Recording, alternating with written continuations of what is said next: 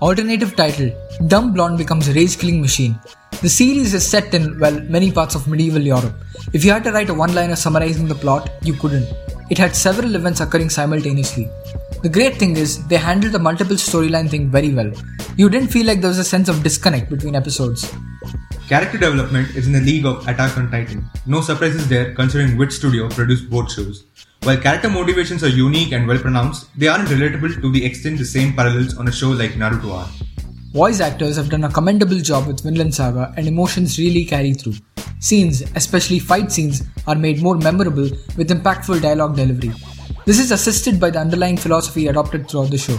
The one potential downside one could feel is the development of an evangelical subplot bordering on religious fanaticism. The animation is world class and is on the level of a tournament matches in One Punch Man Season two. Do yourself a favor, if not anything else, watch Vinland Saga for this one reason. Animation nine on ten. Storyline seven on ten. Characters seven point five on ten. So what's the verdict? A saga in the dictionary sense of the word. No character is bigger than story. As a wise man once said, follow us for more epic anime content.